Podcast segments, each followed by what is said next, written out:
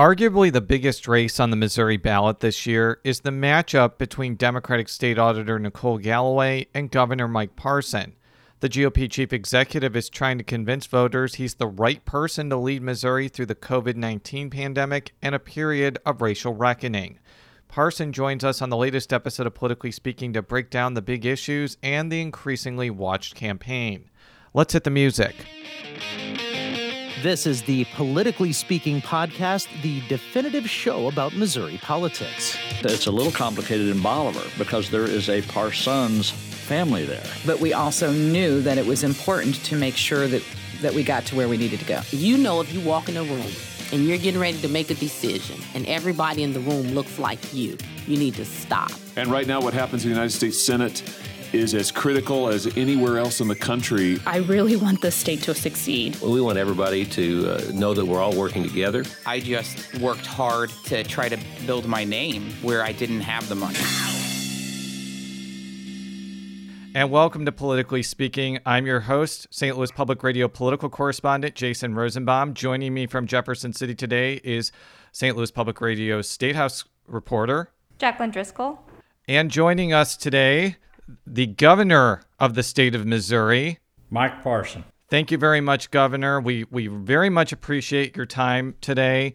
Um, we're going to be talking about your campaign for a full four-year term. We're going to talk about COVID, healthcare, crime, race relations, and the campaign.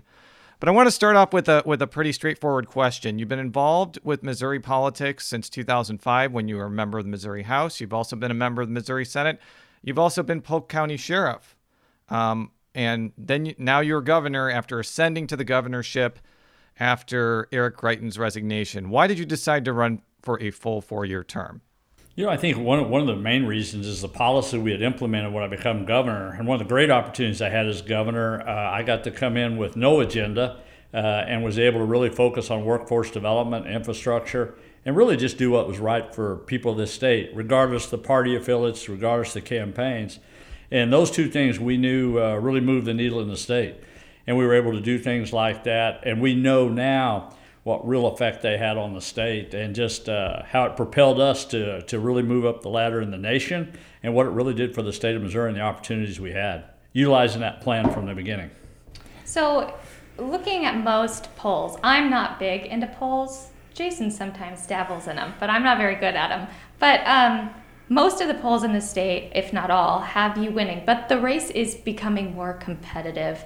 So, if you were speaking to regular Missourians, why choose Governor Mike Parson rather than your opponent, State Auditor Nicole Galloway? Well, first of all, let me just comment on polls. The polls have, we've always been six to eight points ahead. There's only been one poll that's even showed us getting closer. And matter of fact, most polls are showing us extending our lead in the last two weeks, which is always a good sign in this arena. But the reality is what we did in the beginning.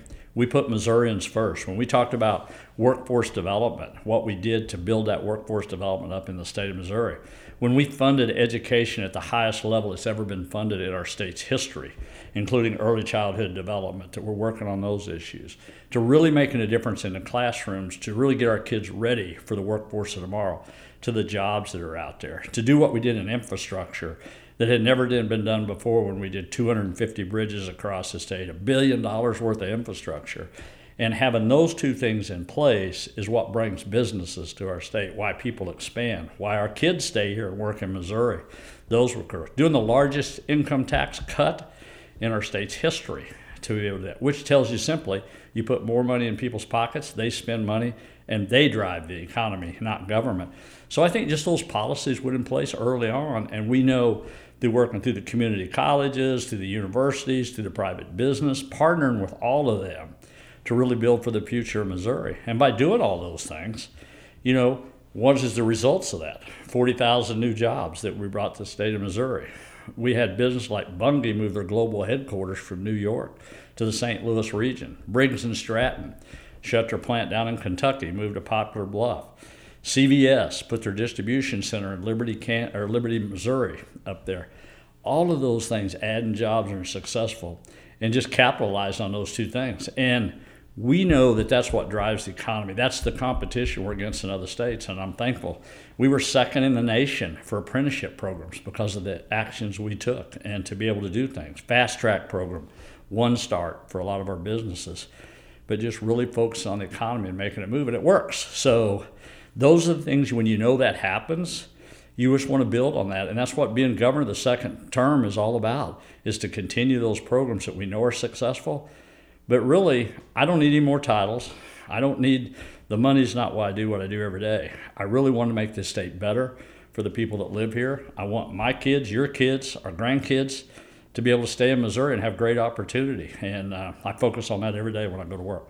One of the topics that is driving this election is obviously COVID 19 right. because it's such a, it's a national issue, it's a state issue you did contract the virus. You were asymptomatic. Your wife had mild symptoms. So, my first question, and I think a lot of people in the state want to know how are you doing? How is Teresa doing? Yeah, we're, we're doing fine. Uh, you know, Teresa's done fine. She had minor symptoms for probably about four or five days.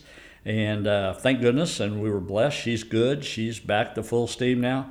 I think the one thing when, when we went through it as the governor and first lady, we knew our risks were high we, we just knew they were because I'm not a guy that's going to stay behind a desk and work all day, or I'm not going to stay home.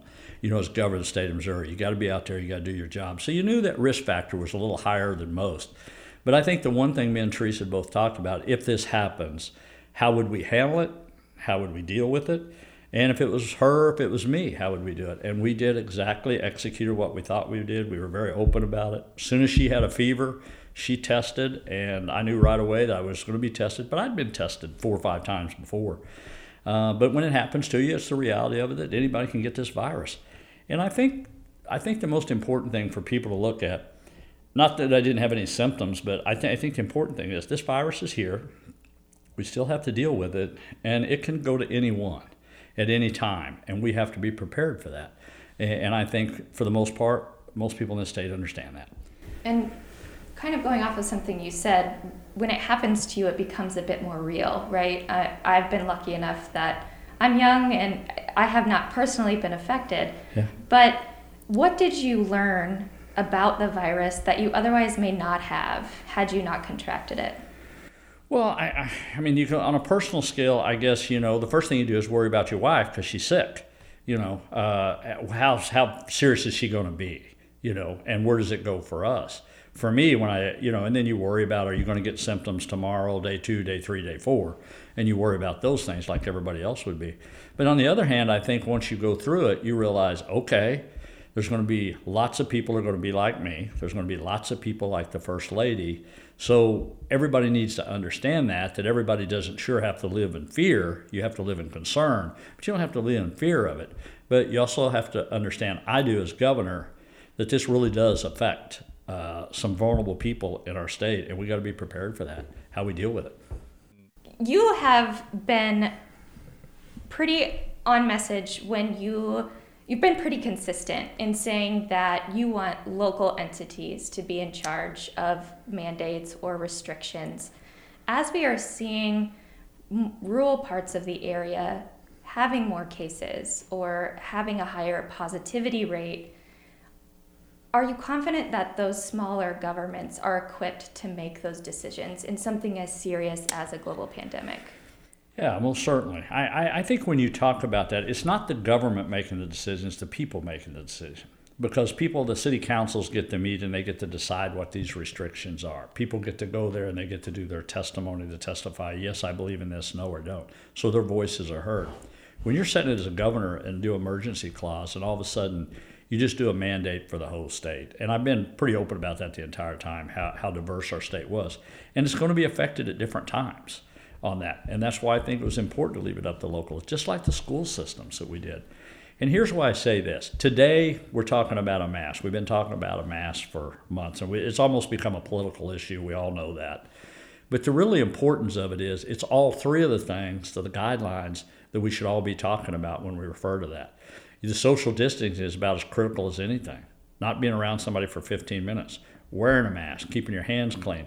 It's all three of those to make it work. And I think that's the message you need to get to people all the time. But, not, but, but when you talk statewide mandates, the vaccine's going to be here in 90 days. Do we really want the governor of the state of Missouri to say every man, woman, and child take a vaccine in the state of Missouri? because that's what's coming up next. And there'll be some doctors, there'll be some scientists that'll say that should be done. And I'm not going to make that decision for a parent where they put a needle in their child's and, and, inject them with a vaccine. You know, that's up to them to decide that and how they do that on the local level. So I think you got to be really important when you use the powers of governor. And again, I'm going to go back to what I've said all along. Uh, you have to do a balanced approach to this. And the people of this state are reacting just as this virus moves up the Midwest states, as we know it will, and we know it has. We were ready for that. We knew that was going to happen.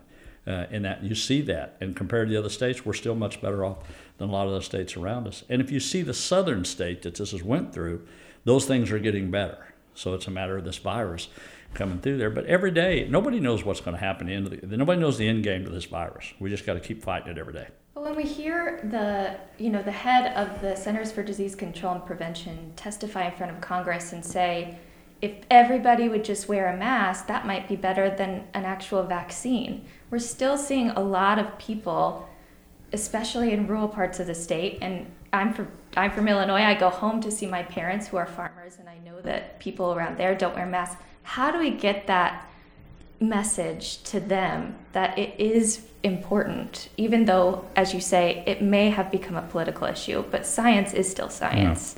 Yeah. I, I think as leaders, you make that message out there. I don't think, again, just what you said, you referred to the mask. It's about social distancing. It's about being around somebody from 15 minutes, about big crowds. It's all our obligation to do that. We did that for eight months. Sit up in front of press briefing every week, and I end with saying those three things. It's up to the local levels, it's up to all of us, and frankly, it's all up to us as individuals to make sure, you know, doing these steps is not about ourselves, it's about the people around you.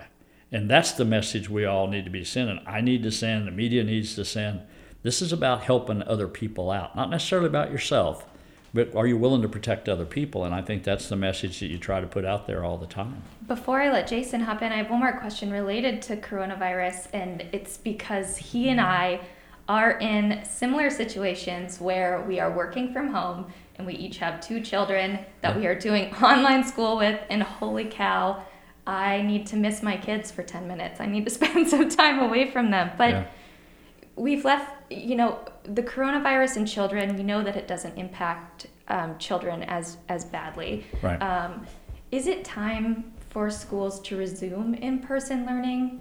Um, and and how do we go about that? I, I know personally, I'm I'm ready to send them back when safe. Right. Right. Well, most certainly, the kids should be in classroom settings. Ninety percent of the kids as of today, as we do this interview, are in the classrooms. Ninety percent of them are. Most of them went through summer school without incident whatsoever. Hundreds upon hundreds of kids went back to school. The reality of it is, when these kids are staying at home, uh, even when it's an obligation for you as a single mother to be able to take care of those kids, you know, you have the privilege to you take your job to do that. Some people still got to go to work. Mm-hmm. And then you got to figure out how do you get those kids in daycare. So when people early on are saying shut the state down, shut the schools down, there's 930,000 kids in the state of Missouri, K through 12. 465,000 of those are on free and reduced lunches. Mm-hmm. 125,000 of them are special needs kids.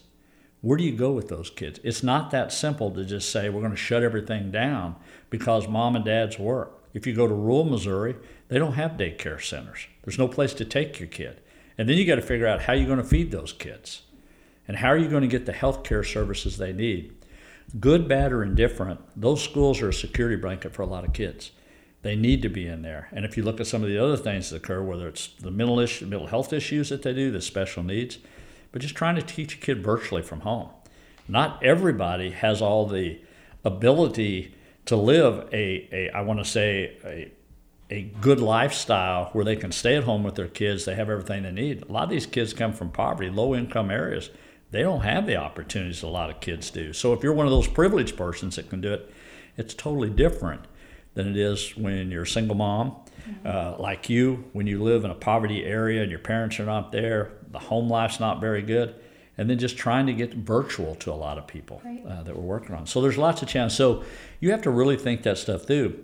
I think on the school side of it, why it was so important for us in May and June start trying to figure out how are we going to reopen the schools, how are we going to reopen the universities and all of that planning with the school administrators, with DESE, with the university presidents, We were able to pull that off here in the state of Missouri, and all those things are going again. And I think when you look at COVID, how you how you look at the COVID nineteen situation, in April our fatality rate was eight percent in this state. Today I think it's like one point six. Still too many. But when people were projecting you're going to have twenty two thousand people die in May, we've curved that to where we didn't even get close to those numbers in this state. And it's again, it's a balanced approach, dealing with the virus, getting kids back in school, dealing with the economy, and moving forward. But it's uh, it's a challenge. All of those are challenges, but I think everything we did was the right plan at the right time. Uh, before we move on to healthcare, I do want to touch on the vaccine question. Um, your, your, administration did put out a plan to roll that out. I'd like you to touch on that more, and I'd like you to elaborate on the, the fact that it won't be a, that the state's not going to require or mandate people to take it. Like I understand, like I, I want you kind of to elaborate on that point because people may be like, why shouldn't this be mandated if it if it leads to a normal life, basically? Yeah, I'll be glad to. But I want to say this: I enjoy the kids in the background. That's one thing I miss is my kid, my grandkids at home. So you can let them kids go. I like it in the background of these interviews. Yeah, just for our listeners to understand what Governor Parson is talking about, while he was answering the question, and right after Jacqueline asked the question about kids, my my son Brandon Todd Rosenbaum ran in the background. He's by the way a fifth generation Missourian. This is Missouri Day that we're that we are taping this, but uh, continue, Governor, on the question of vaccines and, and requirements. No problem. Well, on the vaccine, you know, we were one of the first states in the United States to get our plan in. Uh, we were very proud of that. Started working on that months ago to be able to how we were going to implement that, and that will be a model for other states in the United States. Again, I think by just taking the action we was.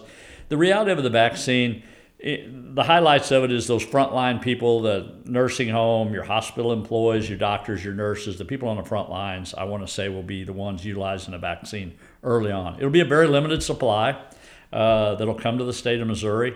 So I'm not for sure. I'm going to guess, and, and, just strictly guess, probably in December sometime that might be available, might not. Uh, but what I will say is to the general public, it's probably not going to be available to probably spring sometime or summer sometime. I think the general public. And I think the reality of it is, uh, we know in Missouri, whether it's a flu shot, whether it's this vaccine, uh, there's going to be a lot of a lot of majority of people is not going to take that right off the bat. So uh, what we're seeing in polling and what we're seeing in data is saying about 50% of the people uh, will take the vaccine and 50% won't. So uh, that'll be something we'll have to do with messaging, just like the flu shot. Uh, but again, uh, it would be very difficult, I think, for anybody to force a vaccine on anybody. But I do think it's important. I think it's a turning point when that vaccine comes out. I wanted to touch on um, Medicaid expansion. Um, that did get approved by voters. Prior to that, you had come out and said that it's going to be a, a, a tax increase for Missourians, but you have um, made a point to say that since voters approved it, you're going to make sure that it gets implemented if elected, how are you going to make sure that um, the Missouri legislature keeps that intact um, and it's in place the way voters had approved it? Yeah. Well, first of all, I never said be a tax increase to, to the people. I said you're going to have to figure out how to pay for it. And but we'll fully support Medicaid. People voted for that. I've said that from day one. Once that vote come in, that we would support that. We're going to have to pay for it out of general revenue. And uh, you know, we're trying to do some uh, fiscal note on that now uh, at the Capitol. But look, even the one, even the one that my opponent did, it was somewhere between 200 million and zero. So you got a plan for that 200 million. I, I just know from Medicaid being in the governor's position, uh, Medicaid has never went down in our state. Every year it continues to grow. So we know that that possibility is there, and we just got to prepare for it. And you're going to have to find the money to do it. The Constitution says we do it. I mean, the people voted for that, but I still got to balance the budget. So whatever it costs, we're going to have to put the bill on it. We've, we've heard from uh, some in the state legislature that they may consider imposing work requirements. Would that be something that you see as a way to um, offset some of those costs? I, I, haven't talked to any of the legislators about that. I, am not sure what that plan is. I, I do think you need to remember this is all about able bodied adults. This is not about children. This is not about kids whatsoever. This is about able-bodied adults. So I'm not sure what we'll do, but the people have said this is they want to implement this program, so we're going to implement it, and uh, you're going to have to figure out ways to pay for it. So you're just going to have to take uh, either new sources, if there is new sources out there to be had, or you're going to take the existing ones and, and do that, and uh, just see how we can do it. But you know, like I said, it's I've never denied I wouldn't implement it. I didn't agree with it because Number one, our state percentage of budget is number one in the state what we pay on Medicaid in Missouri. And I think that's important for Missourians to know that. But we are number one in the nation for what percentage of the budget we spend on Medicaid. We spend about out of a thirty billion dollar budget, we spend about twelve billion as we stand today. And, and we'll expand that. We'll be right back after this quick break with Governor Mike Parson. And we're back on Politically Speaking with Governor Mike Parson. He's on the ballot on November 3rd against Democrat Nicole Galloway. I want to move to public safety. Uh, there was recently a special session on, on violent crime. As I'm sure you know, a couple of things did get across the finish line dealing with witness protection, uh, and a number of things didn't. So there's a lot left to be done from a legislative standpoint. Um, and and there's been some backlash to it. There were a lot of people that didn't like your advocacy of allowing the attorney general to intervene in murder cases in St. Louis. They saw that as a, a, a, an attack on Circuit Attorney Kim Gardner. And there were some other things that also proved controversial. How do you think that ended up squaring away? And since a lot of those things in that special session are undone, what would you want to do in a second term to get a handle on what everybody agrees is a real problem in, in our cities with violent crime? Well, well, first of all, I, I, think one of the things, the priorities we had in special session, we got done. The witness protection plan was the top priority of the St. Louis, Kansas City, Columbia, Springfield, all the mayors, the African American community in St. Louis. That witness plan was the one thing that we thought would do us the most good to fight violent crime. So we got that uh, was a one piece. The residency for St. Louis, where, where the homicide rate is the highest in the state, uh, I think that was a big issue for them. They've been trying to do that for four or five years. We were able to get that done. That'll put more boots on the ground, more police officers. And for me, as a law enforcement officer, I think you got to get back to community policing. You got to get officers out of the cars, back in the communities, building relationships. And so there's a lot more work to be done on that. Uh, again, I think those some of the things. You go back to community policing you get more people on the ground. I think by us putting the first step of the million dollars that we put into the Urban League, trying to make sure we de escalate violent crime in St. Louis. And I think what we've been doing, I think when you partner with the federal government like we did, and again, take politics to the side. Uh, you know, when we did uh, Triple Beam in Kansas City, the feds, the state, and the local levels, when you did Operations Legends, you really put some dent in major criminals in the state of Missouri. But I think it's important that, you know, for me, my job is to assist those cities whatever I can do, whether that's through the Attorney General's office, through that's more law enforcement, was working interstate, freeing up law enforcement officers. And I think something that come out of it, you don't always have to do legislative, but I think putting the first African American Police Academy on Lincoln University in the United States, uh, the first African American college to have a police academy, is one heck of a good deal for the state of Missouri. It's going to help with the diversity. We're going to try to partner with Harris Stowe uh, to be able to utilize that uh, to help with that uh, those officers on the ground and get more diversity in these police forces. And I think the post commission's been out several months now trying to put reforms and how we're going to do tactics for police officers in the state of Missouri. So a lot of work to still be done, but I definitely think we're moving in the right direction. And I think actually since all of this has taken place, I want to say special session with the federals coming in. Uh, I'm not sure what the homicide rate is today, but I do believe that homicide rate is going down in, in those urban areas. So that's good news for all of us, regardless which party affiliates are. There were there were a number of particularly Democratic legislators who feel that without dealing with measures that hold bad police officers accountable, uh, which is commonly known as police reform. But when I talk about that, I mean you know, potentially bringing in a, a prosecutor when a police officer kills somebody, or uh, having sensitivity training training mandated, are trying to figure out ways to diversify police departments to make sure that they're not largely white. Without doing those measures, any any other violent crime related things aren't going to work because you're not going to have the trust of people in those communities. I'm sure you've heard that argument a lot. I, w- I would like you to address that point. Yeah, well, I think number one, I think that's one of the things. I probably spent more time, I want to say, in the African um, African American community than probably any governor has in a two year period of time. All the way from working with Better Family Life, with Grill for Glory, with meeting with the clergy, uh, being down there in some of their areas where their where their centers are, where where their churches are, and trying to put a package together. And here here's the one thing I, I know we've been working on and we'll continue to do it The one thing you got to do is you got to figure out how you keep people safe in those communities just to get down the street. When a 65 year old woman comes up to you and says, Look, I'm scared to walk down the street because I'm going to get misidentified, we have to change the way we do business. If you're going to get those kids out of that environment, it's going to come through an education and a possibility of a job. And you've got to put your resources in there.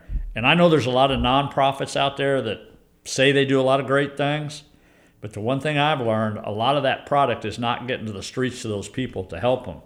And when you see, I'll just give the Grill for Glory. I was up there on that day. You know, you got an 80 year old man comes up there and he gets five hot dogs. And you, and you talk to him and you, you sit down with him and you says, okay, how come you got five hot dogs? And he talks about, I'm going to eat two, I'm going to take two home for dinner, I'm going to take one home Sunday on lunch. We're better than that in this state, and we got to find ways to get that to the street. Uh, when you look at a food bank in on Martin Luther King Boulevard, Delmar up there, you pick them.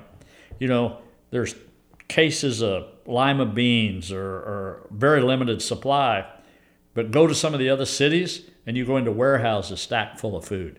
Those are the kind of things that you really got to do. And I think going back when we knew when the African American community was affected by COVID 19, we started moving all our mobile testing sites up there.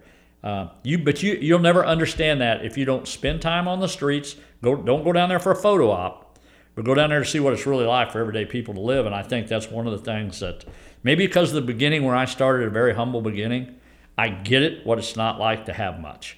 Uh, and I understand what those people are going through, and, and we just do better in that state. And I think as governor, you're going to find out, Jason, Jackie, both of you, for decades we've made promises. We've said we're going to do this, we said we're going to do that, and all of us know that, and nothing's changed under the posse. So we just we just got to do better than that, and I think you'll see some changes in that area. You have a former law enforcement. Well, you have a background in law enforcement, excuse me, and a lot of the conversation right now in the country is what Jason was talking about police reform, mm-hmm. reforms for police right. officers. What can we do? Um, systemic bias training or things things of that nature. With your law enforcement background, I realize that you are very uh, supportive of, of police officers. Sure. But do you recognize that you know there needs to be more training? They need to have more resources available to them in order to connect better with you know, communities of color in particular. Yeah, most certainly. Uh, let me just go back. Just let me let me start off by just saying serving in the army. Let me give you a perfect example of this. If you're in a foxhole, it doesn't matter what the person in there is with, what the color their skin is, because you're there to help each other, and you really got to protect each other. So it doesn't matter. It doesn't matter what the gender is. Your job is to help each other to finish a mission, to get it accomplished. When you're sheriff, when you're in law enforcement, you should be there to help people every day. You are a public servant, period. Take away your titles and everything else, what the pretty uniform looks like or whatever, but you're a public servant. When I was sheriff, my guys got held to an un, unreal standard. If they didn't pay the rent, they didn't get to work for me. I mean, when you put that badge on and you take that oath on, you should be held to a higher standard. Period. That's the way I view the world. If you're out there violating police policy, if you're taking the law upon yourself, on the people, you should be taken off. You should be taken out of that arena and you shouldn't be allowed to work in it. And you should have the training to make sure you understand that. If you violate the law of all people, whether it's right or indifferent, when you're a law enforcement officer, you're going to be held to a higher standard. And that's just the way I view the world. So when people make those mistakes, uh, they got to be accountable. Uh, you know, if you kill somebody because of what action you took or you didn't do everything you could to protect somebody, then you ought to be held accountable. And uh, I, I, think you're going to see those policies change. And I think the one thing I do have is that experience to know really what makes a difference. Uh, you know, and I know the difference between in, internal investigations and what the real world is out there. And I call it the way it is. If you're a bad cop, you're a bad cop. Get the heck out of the department. I'm curious. Have you ever witnessed systemic racism in, in, in the field? Oh, I think probably all of us have been exposed to that sometime in our lives where we've seen somebody do something or say something that, uh, you know, most people I would say has been to that. But I think it goes back to, you know, I, first of all, I'm a Christian believer. So I, I believe everybody's life matters, all the way from the unborn all the way to what color your skin is, and everybody should be treated equal. So I'm going to go back to how I grew up in a very humble beginning. And I would say, in most people's eyes, if they knew how I grew up, would say, oh, he was poor. But we didn't know that. That's just the way everybody else lived. But the one thing I did know is I value everyone. And it, it doesn't matter to me what, what, what, the color somebody's skin is. All life to me is important. Uh, and, and I've spent a career making sure that everybody got treated the same. And for the people that are racist, for the people that do that, there's no place for that in our country. We, we don't need to be divided. We need to be sitting down with one another and moving the state forward here in Missouri. And, and a lot of that is just a matter of reaching out, trying to figure out how we change things. There's nothing wrong with doing police reform, changing policy, changing the use of force. You know, there's nothing wrong with changing techniques. We should be open to that all the time. So uh, that's kind of how I view the world for the law enforcement industry. But at the end of the day, I also think it's important to note that these men and women are out there every day, the vast, vast, large majority of the time get it right. Uh, and I think it's unfortunate that society has blown this up so bad, uh, where we've seen the demonstration, the destruction, the looting, the criminal activity in the name of a peaceful protest, and where people are dying from that. Uh, you know, I, uh, you know, I've been to too many funerals since I've been governor uh, of law enforcement officers. I, I, meet people like Mrs. Dorn, uh, the Baldwin family. Uh, and, and I, I, I, think of Mrs. Dorn and, and, her husband. I think from, oh my gosh, you've spent an entire lifetime in law enforcement. You've risked everything every day. And in the middle of a protest, I guess you want to say, to turn bad for a lot of people, you end up losing your life. I mean, it's just, it's unfortunate, it's sad, but there's people like that every day out there, again, that our job is to protect those people, and we all should learn from that. And I think we did. I think a lot of people changed the way they did after that incident. So it's unfortunate bad things happen. I absolutely agree with you. Like violence and, and destruction is unacceptable. And it was horrible that Officer Dorn died and those police officers were shot. I think that should be roundly condemned. Um, I'm going to ask you a similar question that I asked Auditor Galloway, though. I think Missouri has a lot of great qualities. It's a beautiful state. It has wonderful people, but it also has a pretty sorry legacy toward how uh, black people have been treated in this state. Everything from the fact that there was slavery in this state to the Dred Scott decision to the fact that there, to this day, are educational and economic disparities between white and black people. And I want you to explain, and you kind of touched on this earlier, how are you as governor going to dismantle the systemic racism within those institutions? in this next four years? I know it's going to take more than four years, but how are you going to start breaking down those barriers? It's going to take about 18 years, is what it's going to take. And the first thing you got to do is find those kids out there, and you got to get them in a school system, whatever that takes. You got to take education to them. You got to be in those neighborhoods. You got to understand what it's like. You need people like Art McCoy, Dr. McCoy up there in Jennings, that's willing to go help those kids in those tough neighborhoods. But what we've did for a long time, we've created these programs. We've actually keep these people locked up in these neighborhoods where they can't get out. Most of us think we can go to a grocery store that's five blocks away. They can't. There's no healthcare systems there. There's no education system there uh, to speak of. What we got to do is what I started in the first place. We got to do something with early childhood development, and you got to get that kid an education. You got to get them in the classroom, and then you got to give them some sort of job training. And in order to do that, that's about an 18-year start. But I know this: if you keep doing what we've been doing from decade to decade, what you just said, Jason, you're going to deal with another decade from now if you don't change it. I think we've already started that process. When I was talking about fully funding education, it's not about just it's it's not about fully funding it. It's about getting the resources to where they need to go. The people that need to, get, to get service. Early childhood development is a key to that, and we're doing that. Uh, again, nobody else has ever done it uh, to the level we're doing it because I get it and I understand uh, what those areas do. But you can't keep these these people that we're talking about that you're talking about these low income, these poverty stricken areas. You can't keep them in the same area and expect anything different. You've got to give them opportunity. You've got to put stores there. You've got to put healthcare centers there. And if it takes using the churches for a safe zone to get people to educate kids and teach them about training, you've got to do that. And all of it's going to take all of us at a community effort. But you can't just say, I'm going to ship a few dollars down there, make everybody happy, and things are going to get better because they're not. And you're not going to change many 65, 70 year old people that grew up in that environment. The only shot you got is the kids, Jason. That's it. Polls indicate that President Trump is losing some popularity that he had in 2016, and you've aligned yourself pretty closely with the president. If he doesn't do as well in the state, are you are you concerned that that may cause you to lose as well? I, I don't believe that. I, I, believe the president will do very well here in the state of Missouri. Matter of fact, we're out polling him in most polls uh, that you've seen, and he'll do better than what he's polling.